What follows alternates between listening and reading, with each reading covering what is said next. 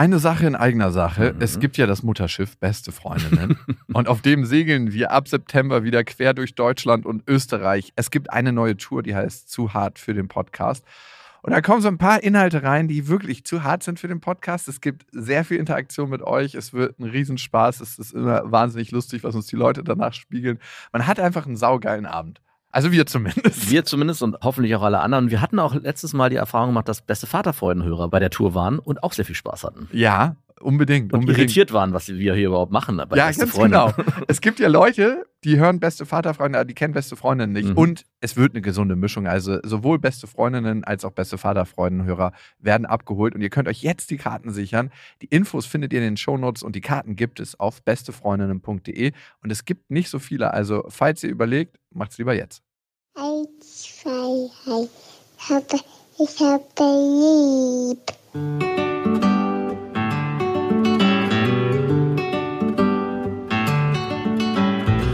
Das sind beste Vaterfreuden. Keine bösen Wörter. Halt die Fremde, alte Schöpfe. Setz dich bitte hin. Der langweilige Podcast übers Kinderkriegen mit Max und Jakob. Hallo und herzlich willkommen zu Beste Vaterfreuden. Hello. Und das Thema ist heute in der Schwangerschaft betrogen. Und es geht zum Glück nicht um uns. Ich wollte gerade sagen, bist du schon wieder schwanger? Oder hä? Hast du vielleicht mit einer. Nein, Schwangeren? manchmal gibt es Themen, die wichtiger sind als wir. Und zwar. Aber nur manchmal. Ja. Und zwar eure Themen. Wenn ihr uns schreibt an beste.bestefreundin.de mit dem Betreff Vaterfreuden, dann ähm, beantworten wir eure Mails hier in diesem Podcast. Und das wollen wir gleich tun. Aber davor, Lille hat zum ersten Mal Scheiße gesagt. Oh, schön. Hat Marie schon mal Scheiße gesagt? Klar. Okay. Er hat schon Fuck gesagt und hat mich gefragt, was fucking heißt. Und ich konnte ihr das leider nicht so genau erklären. Fucking ist, wenn man richtig wütend jemanden. so, und dann bewegt sich der Kopf so. Okay, Papa, ich habe verstanden. naja, ich habe heute Morgen so das Frühstück geschnitten für sie und ja. ähm, so eine kleine getrocknete Mangoscheibe, so klick, klick, klick, klick, klick. Und dann ist mir irgendwie das Riesenmesser aus der Hand gefallen. Und ich war barfuß noch zu dem Zeitpunkt, musste so wegspringen, weil es mir oh. halt vom Küchentresen runtergefallen ist. Und ich habe schon das Bild gesehen, wie es so mit der Spitze zuerst in meinem Fußrücken landet. Ah. Du hast aber auch irgendwie ist mit deinen Füßen verletzungstechnisch. Ja, ich habe mir den einen Zeh gebrochen, den anderen Zeh gebrochen. Und da ist ein Kreuzbandriss irgendwann mal, glaube ich. Ne? Doppelten Bänderriss, zweimal hintereinander in den Sprunggelenken. Das hat bestimmt jemand, der sich esoterisch und das homöopathisch damit auseinandersetzen würde, der hat gesagt. Hallo, natürlich, aber. Du kannst nicht auf eigenen Beinen stehen. wow, okay. Der Druck ist zu groß, auf eigenen Beinen zu stehen. Mhm. Das ist es. Hey, da ist aber gar nicht so viel Unwahrheit drin. Gut, es war jetzt über die letzten 15 Jahre. Ja, ist ja egal. Gerade das macht es ja noch viel spannender. Jeder hat ein Lindenblatt an seinem Körper. Wo ja. ist deins? Außer am Hodensack, wo du nur. äh, bei mir ist es auf jeden Fall Erkältung, Schnupfen, oh. die Nau die Schnauze voll haben. Da lieber meine Bänderrisse. Ja. Und Schulter ist es bei dir. Schulter? Schulter und Schlüsselbein. Stimmt, ja. Stimmt, ja. Bei mir ist eher so der obere Körper. Von der, der Masturbation. bei mir ist es das Sprunggelenk und meine gebrochenen Zehen. Das braucht übrigens übelst lange jetzt schon zu verheilen. Ich bin fast ein Jahr kuriert und ich merke es immer noch in manchen Posen, dass der Zeh mal gebrochen war. Hm. Nicht, nicht schön. Hatte ich bei meinem Handgelenk, wo ich mal draufgefallen bin, das ist, glaube ich, 20, nee, das darf ich nicht sagen, das ist, glaube ich, 15 Jahre her, äh, als ich noch ganz jung war. Und das, ich merke das immer noch. Also jedes Mal, wenn ich das irgendwie zu stark belaste. beim Unanieren. beim Unanieren ist die linke Hand ein Glück. Wow, Glück gehabt. Ich habe auf jeden Fall Scheiße gesagt und Lille hat dann auch auf einmal gesagt, Scheiße. Und immer wieder Scheiße, Scheiße. Hast, hast du das dann so ein bisschen zelebriert? Weil ich habe damals, als Marie das erste Mal das gesagt hat, dachte ich, jetzt ist eh zu spät. Und dann habe ich das mit ihr so ein bisschen zelebriert und wir haben dann die ganze Zeit nur Scheiße gesagt. Einen Tag lang, glaube ich, alles nur mit Scheiße betitelt. Also da war sie auch schon ein bisschen älter, sie hat das schon verstanden. Und dann habe ich irgendwann ihr erklärt, ich schon immer wieder währenddessen, dass man das aber eigentlich nicht sagen darf. Und aber Papa es trotzdem sehr, sehr gerne sagt. Aber ich glaube, dadurch ist so eine, hat so eine Abreaktion stattgefunden. Da ich, dass sie es einmal so richtig zelebrieren durfte, war dann das Thema für sie auch erledigt. Und sie hat es dadurch auch nicht in ihren Sprachgebrauch aufgenommen. Okay. Nee, ich habe mich erschreckt, als Lilla das gesagt hat, weil ich dachte so, oh fuck, ey. Sie wird alt. Hast du auch gleich oh fuck, ey gesagt. Und dann wieder, oh fuck, ey. Ich versuche mich schon mit Kraftausdrücken ein bisschen zurückzuhalten. Jetzt nicht übertrieben, aber ich bin ja ein Mensch, der ab und zu gerne mal einen Kraftausdruck benutzt. Ach, wirklich? Das fällt ja. mir gar nicht so auf. Nein, also nur wenn irgendwas dein, passiert. Halt, nur ne? vor deiner Tochter.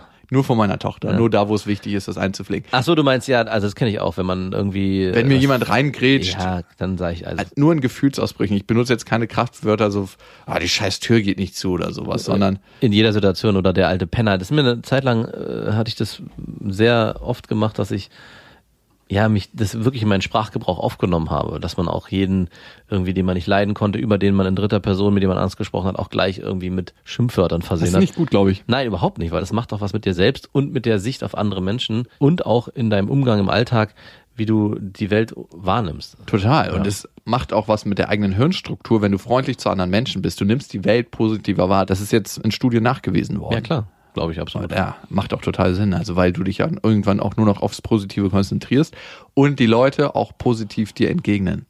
Das einfache Lächeln, ja. Wir haben halt Scheiße nicht zelebriert. Ich hatte mich erschreckt. Lilla hat es ja noch ein paar Mal gesagt und dann war es auch wieder gut. Jetzt werde ich mal gucken, ob es sich einpflegt bei ihr. Mein kleiner Neffe übrigens, Ja. der ist sechs Jahre und der nimmt alle Stöcker und tut so, als ob er raucht.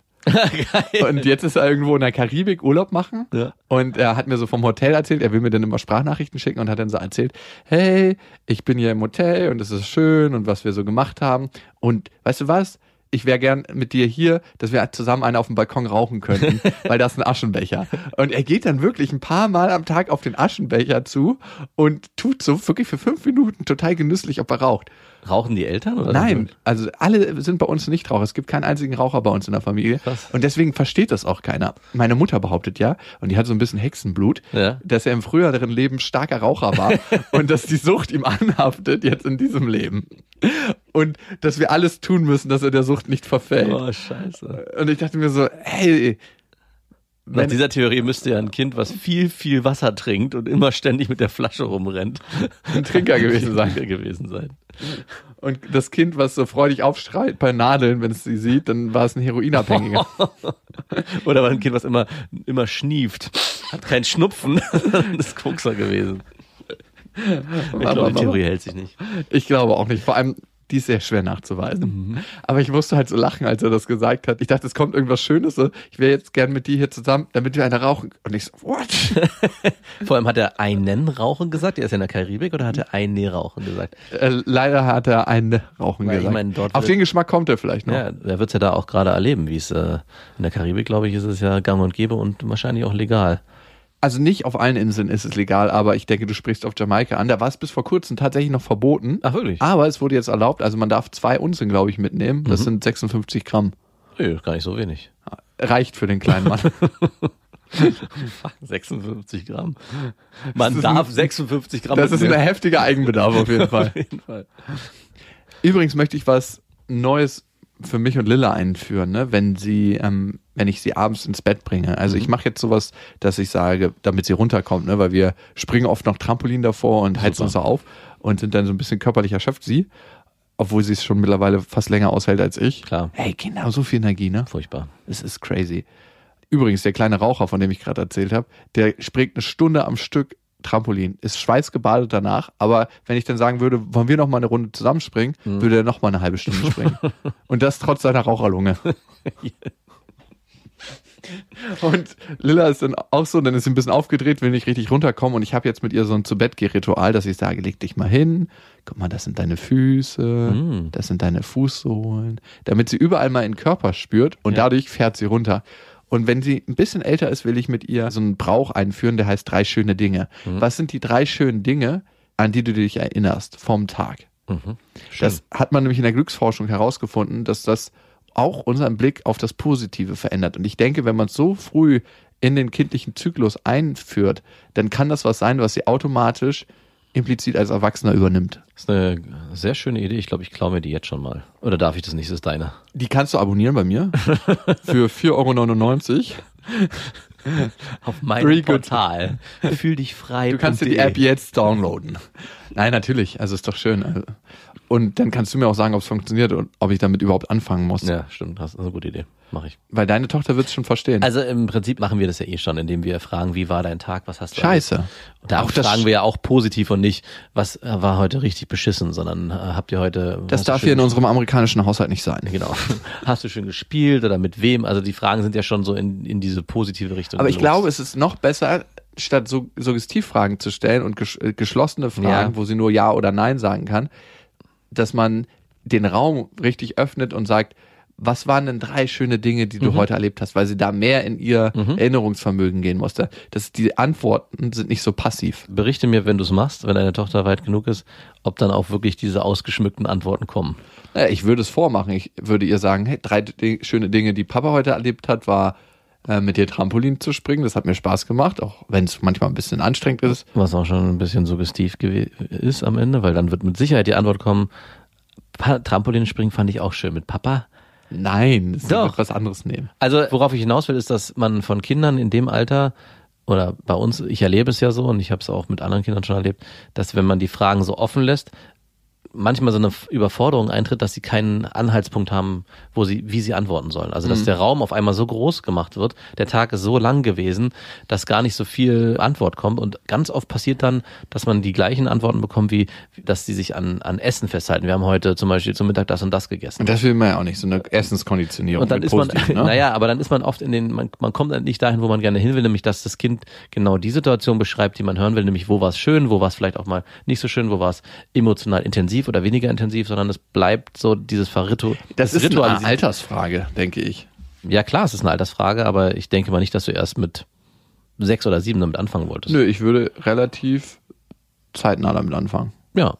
Und dann mal gucken, wie es läuft. Also äh, ganz ehrlich, wenn sie merkt oder wenn sie keine Lust drauf hat, dann ist es auch völlig in Nee, es geht mir nicht um Lust, es ist nur, ich würde die, die, der Wunsch, ich verstehe den Wunsch, die Fragen offen zu formulieren und das mache ich ja auch oft, aber das endet oft nicht dann in dem, ich meine, sie müssen ja nicht das gewünschte Ergebnis erfüllen, aber dass man sich erhofft, dass das Kind von sich aus viel erzählt. Das kann auch passieren und ist von Kind zu Kind unterschiedlich, aber ich kann nur aus meiner persönlichen Erfahrung sprechen, dass ich dann es oft so erlebe, dass meine Tochter nicht überfordert ist, aber in so, sich in so einem leeren Raum bewegt, aus dem sie wenig rausgreifen kann. Und da muss man, oder versuche ich dir das schon unterstützend äh, beizustehen, indem ich zumindest mal Impulse setze. Und das hast du ja auch beschrieben, dass du sagst, für Papa war es schön, heute Trampolin zu springen, seine Ex-Freundin zu sehen, wie sie mit ihrem neuen Freund aus dem Haus gegangen ist und heute Abend mit dir gemeinsam zu essen. Nur als Beispiel.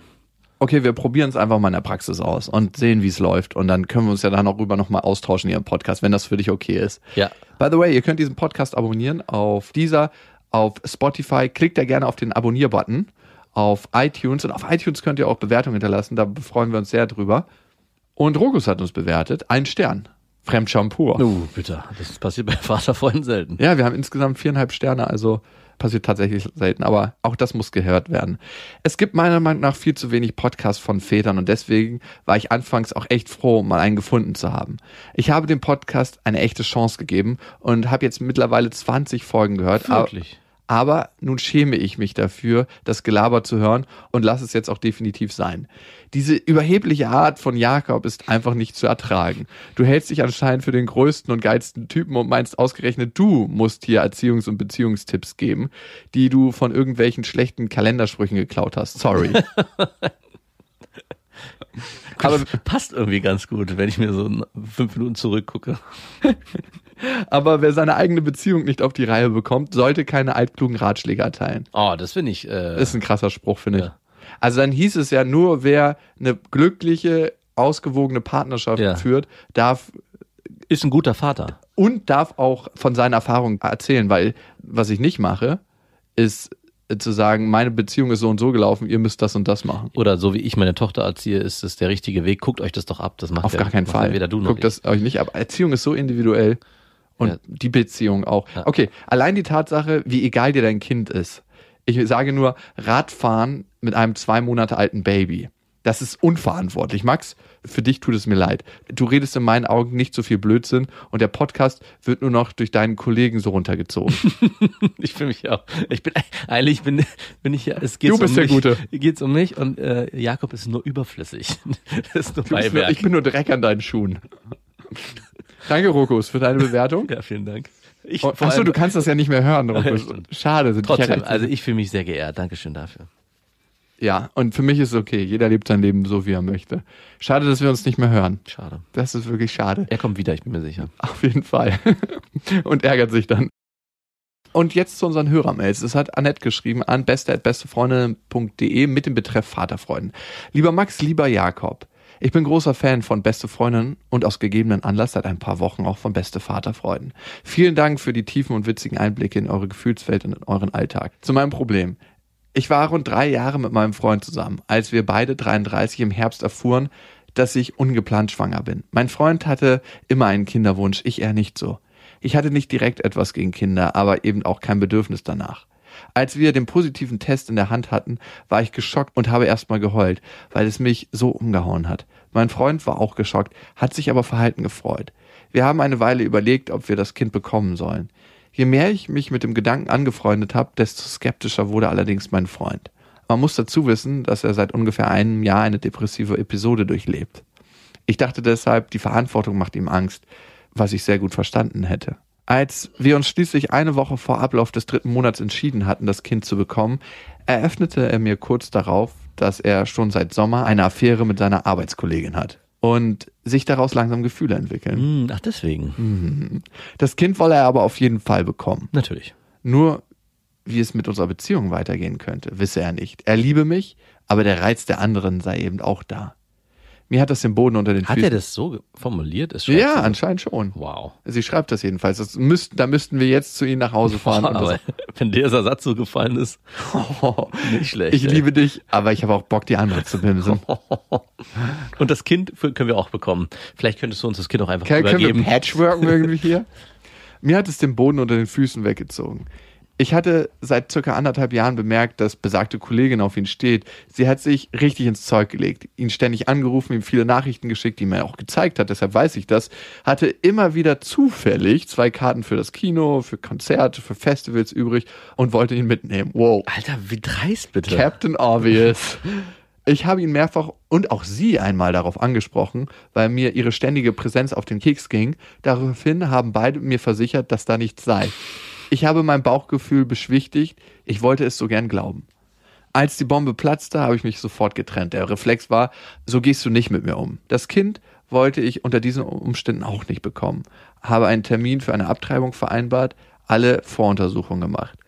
Konnte den Abbruch aber am Ende nicht durchziehen. Irgendwas in mir wollte das Kind schützen.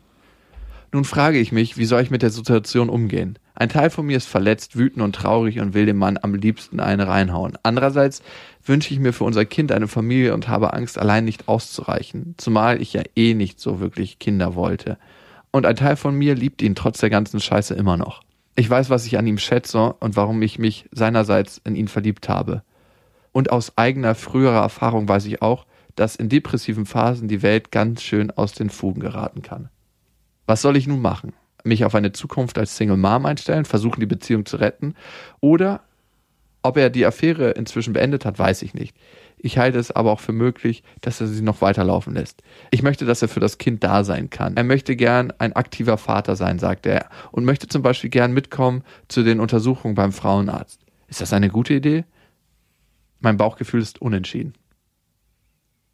So, Rufus, und jetzt haben wir hier einen Experten sitzen, der genau diese Frage gut beantworten kann. Annette, vielen Dank erstmal für dein Vertrauen, dass du dich an uns wendest. Rufus hätte das auf jeden Fall nicht getan. Nein. Und wer weiß, vielleicht zu Recht. Ich habe ja eine sehr ähnliche Situation durchlebt. Also bei uns gab es keinen Betrug in der Schwangerschaft, aber bei uns hat es sehr stark gekriselt und es gab sehr, sehr große Zweifel. Also dieses Gefühlsspektrum, was du in dir trägst, kann ich nachvollziehen. Und es ist auch sehr, sehr natürlich, dass du ganz, ganz viele verschiedene Parts hast und dass du diese auch immer wieder lebendig werden lässt, finde ich, ist ein guter Weg. Also, dass du nicht eine Sache unterdrückst und sagst, das darf jetzt nicht sein, sondern dass du zum einen deinen Ex-Partner noch liebst und dass da noch Gefühle im Spiel sind, dass du dir eine heile Familienstruktur, in Anführungsstrichen heile, da finde ich, muss man auch nochmal unterscheiden, wünscht für dein Kind. Heile ist für mich nicht immer zusammen sein, sondern heile ist für mich im Austausch miteinander sein, im authentischen Austausch, dass jeder seine Gefühle äußern kann, was ihm auf dem Herzen liegt und dass das gehört wird und dass man zusammen in dieser Struktur lebt. Und da spielt es für mich nicht so eine Rolle, ob man zusammen ist oder getrennt. Also für mich heißt heile Familie nicht, dass die Partner zusammen sein müssen, sondern wie ist das Beziehungsgefüge? Und dass du natürlich auch eine unglaubliche Wut in dir hast und auch dir ist gut. Manche Leute haben keine Wut in sich. Aber ich finde fast ja zu wenig Wut in sich. Mein Impuls war eigentlich, dass sie sich nicht so richtig gerade macht für sich selbst, sondern lange auch schon vorher mit einem, nicht nur einem Gefühl, sondern mit konkreten, ja, fast schon Beweisen wusste, in welche Richtung sich das alles bewegen wird und dass sie nicht für sich mal eingestanden ist und gesagt hat, hier, ich werde hier verletzt, ich fühle mich hier missachtet und misshandelt in gewisser Form e-, emotional und suche jetzt vielleicht auch ein klärendes Gespräch, um irgendwann mal auch zu wissen, woran ich bin, weil er hat sich, finde ich, schon sehr lange auf ein Abstellgleis gelegt und ist parallel gefahren mit mhm. seiner neuen Geschäftskollegin. Und irgendwann hat sich dann für ihn ergeben, ach, das ist ja ganz interessant, diesen Weg möchte ich jetzt gehen und hat dich so ein bisschen außen vor gelassen. Und trotz all dem bist du immer noch gewillt, ihm gegenüber sehr positiv eingestellt zu sein und zwar nicht aus der Motivation heraus, das Beste für dein Kind zu wollen, sondern auch mit dem Gefühl, naja, vielleicht wird es ja doch noch was, vielleicht muss ich ja nur für die Beziehung kämpfen. Man kann für die Beziehung kämpfen, aber vorher, finde ich, muss klargestellt werden, hey, ich will das und das und das für mich in meinem Leben und in meinem, meiner Beziehung. Und wenn du dich darauf einlassen kannst, dann können wir gucken, ob wir miteinander vielleicht nochmal in irgendeiner Form zusammenkommen. Aber bis das nicht geklärt ist, brauche ich für mich Klarheit und setze hier eine Grenze, damit ich auch mich selber schützen kann. Ja, für dich gerade zu stehen und mit dem Weg dann zu gehen, ist, glaube ich, was sehr, sehr Wichtiges. Und du bist, wenn du über dein Kind nachdenkst, ab jetzt auch ein Role Model für dein Kind ja. mit deinen Handlungen. Ja. Und das fängt sehr, sehr früh an, glaube ich. Also ich meine, ich möchte jetzt nicht zu esoterisch klingen, aber wer weiß, welche pränatalen Effekte eine innere Haltung auf ein Kind hat. Ja, könnte, könnte sein. Ne? Ich würde gern einen Gedanken ein bisschen verfolgen, der sehr, sehr obstrus ist wahrscheinlich, aber ich würde dem gern ein bisschen Raum geben, weil ich von einer sehr ähnlichen Sache in der letzten Folge erzählt habe. Mhm. Du hast gespürt, dass diese Bindung ein Stück weit unsicher ist. Dein Bauchgefühl hat dir das gesagt. Dann bist du schwanger geworden. Und ein Kind kann oft dafür sorgen, dass eine Verbindung stattfindet in einer unsicheren Zeit. Ja. Wer sagt dir nicht, dass dein Unterbewusstsein entschieden hat, unvorsichtiger zu sein? Um eine Bindung herzustellen, mhm. die du nicht mehr so auf der Gefühlsebene gespürt hast, weil du gemerkt hast, der driftet mir ja gerade ab, der ja. Mann. Also auch das mal reinzuholen als Gedanken, das muss nicht so sein und es ist vielleicht auch unwahrscheinlich, dass es so ist, aber es trotzdem mal zuzulassen. Was steht für dich an? Was steht für dein Kind an? Was steht für deinen Ex-Partner an? Ich glaube, für dich steht auf jeden Fall an, wie Max gesagt hat, auf dich zu hören, auf dein Bauchgefühl, das wieder wacher werden zu lassen, auch wenn es unentschieden ist. Bauchgefühl ist immer unentschieden in der Theorie, aber nicht in der Situation. Ja. Und deswegen in die Praxis gehen, das Leben, das Leben. Also zu gucken, möchtest du mit ihm diese Untersuchung machen? Dafür muss er natürlich mal mitkommen. Und wenn du merkst, ey, das fühlt sich total falsch an, ich möchte eigentlich hier alleine sein und hier alleine durchgehen, dann das auch machen. Und nicht aus der Hoffnung heraus, dass wenn er mitkommt zu diesen Terminen, vielleicht dann auch wieder eure Beziehung sich verbessert und ihr wieder zusammenkommt. Also wenn dein Impuls eigentlich ist, ach, ich würde mir so gern wünschen, dass er mitkommt, damit ich wieder mit ihm zusammenkomme, ist es wahrscheinlich der falsche Impuls. Der Impuls sollte erst eigentlich sein, ich möchte, dass er mitkommt, damit er sich verantwortlich fühlt für unser gemeinsames Kind. Und wenn er dann aus dieser Motivation heraus irgendwann auch wieder mehr Zugang zu dir erlangt und ihr auf einer ganz natürlichen Ebene wieder zusammenwachst, dann finde ich, ist es auch okay. Aber in dem Moment, wo du wirklich schon von Anfang an eigentlich nur motiviert bist, ihn mitzunehmen, damit ihr wieder in eure Beziehung zurückkommt, ist es, glaube ich, die falsche Motivation. Mhm. Auf jeden Fall, das denke ich auch. Und es ist natürlich wichtig, über Situationen nachzudenken, die für sich mal auseinanderzunehmen. Aber das hat auch eine Grenze. Man kann Sachen zerdenken und man lebt sein Leben nicht in Gedanken, sondern in der Praxis. Und deswegen auch mit anderen Dingen vielleicht in die Praxis zu gehen. Wenn du spürst, da gibt es eine Anziehung zu deinem Ex-Freund, ganz klare Regeln für dich aufstellen, was brauchst du und vielleicht es nochmal probieren. Mhm. Und wenn du merkst, ey, das fühlt sich falsch an, das, da ist so viel zerbrochen, dass du eigentlich nicht mehr das Gefühl hast, dass ihr eine sichere und gute Basis habt, dann ist die sicherere Basis aus meiner Perspektive für euer Kind Eltern, die auf sich hören, auf ihr Bauchgefühl hören und das verfolgen. Ja. Und bei diesem Weg wünsche ich dir viel Glück. Das ist eine sehr, sehr knifflige Situation, Annette, in der du gerade bist. Und es braucht eine Menge Kraft. Ich meine, du bist wahrscheinlich eh durcheinander durch deine Schwangerschaft und sehr mit den Gefühlen am Wabern. Und fühlt sich wahrscheinlich auch sehr, sehr allein mit der Situation. Also ich kann auch verstehen, dass man sich wünscht, dass der Partner in irgendeiner Form wieder zurückkommt, damit man nicht alleine ist. Und dann zu sagen, hey, ich muss für mich hier klar sein, Haltung bekennen und erstmal für mich einstehen, bevor ich wieder jemanden in mein Leben lasse, der mich so stark verletzt hat, ist auch kein einfacher Schritt. Hm. Annette, viel Kraft auf deinem Weg, der jetzt vor dir steht und viel Freude am Muttersein. Ich glaube, das wird eine Zeit, auch wenn du dich noch nicht so wirklich drauf freust, vielleicht in dem Moment, die spannend wird auf jeden Fall. Auf jeden Fall. Spannend wird sie auf jeden Fall. Und ihr wisst ja, es gibt kein richtig oder falsch. Erziehung ist einfach anders. Macht's gut. Das waren Beste Vaterfreuden mit Max und Jakob. Jetzt auf iTunes, Spotify, Deezer und YouTube. Der 7-One Audio Podcast-Tipp. Hallo, ich bin Lynn. Und ich bin Leo. Ihr kennt uns vielleicht schon vom True Crime Podcast Mord auf Ex. Eigentlich sprechen wir da ja jede Woche über Verbrechen. Mhm. Aber da gibt es ja noch ein anderes Thema, das die Menschen und uns schon immer fasziniert hat. Die Liebe. Krasse Geschichten, die wirklich passiert sind. Bonnie und Clyde zum Beispiel. Cleopatra und Caesar. Oder Diana und Charles. Oder halt Camilla. Liebe gibt's bei True Love aber auch nicht nur im klassischen Sinne. Es geht auch um Familie, um die Liebe zum Beruf oder sich selbst oder Freundschaft. Am besten sind ja auch eh die Filme, wo dann am Ende steht, nach einer wahren Begebenheit. Mhm. Das sind so Geschichten, die kannst du dir eigentlich gar nicht ausdenken. Ja. Und das gibt's jetzt eben als Podcast. Und das Ganze heißt True Love. Ja, der Name sagt es eigentlich schon. Aus True Crime wird True Love. Krasse Geschichten, Plot-Twist und verrückte Protagonisten. Es ist also in anderen Worten ein Podcast für alle, die True Crime hassen, aber auch für alle, die True Crime lieben. Macht euch bereit für ein neues Podcast-Genre, True Love. Oh, ich kann es gar nicht abwarten, euch die Geschichte zu erzählen von zum Beispiel dem Jungen, der nach seiner Mutter gesucht hat. Jahrelang, auch wenn ich wahrscheinlich dabei heulen werde. Oder die Geschichte von Sissy. Also der Film ist nichts dagegen. Ab dem 20. Oktober, überall wo es Podcasts gibt, True Love. Echte Geschichten, wahre Liebe. Voller Werbespruch, oder? Ja, aber es ist ja auch schön. Der Podcast macht ja glücklich. Ja, deswegen jetzt am besten direkt abonnieren.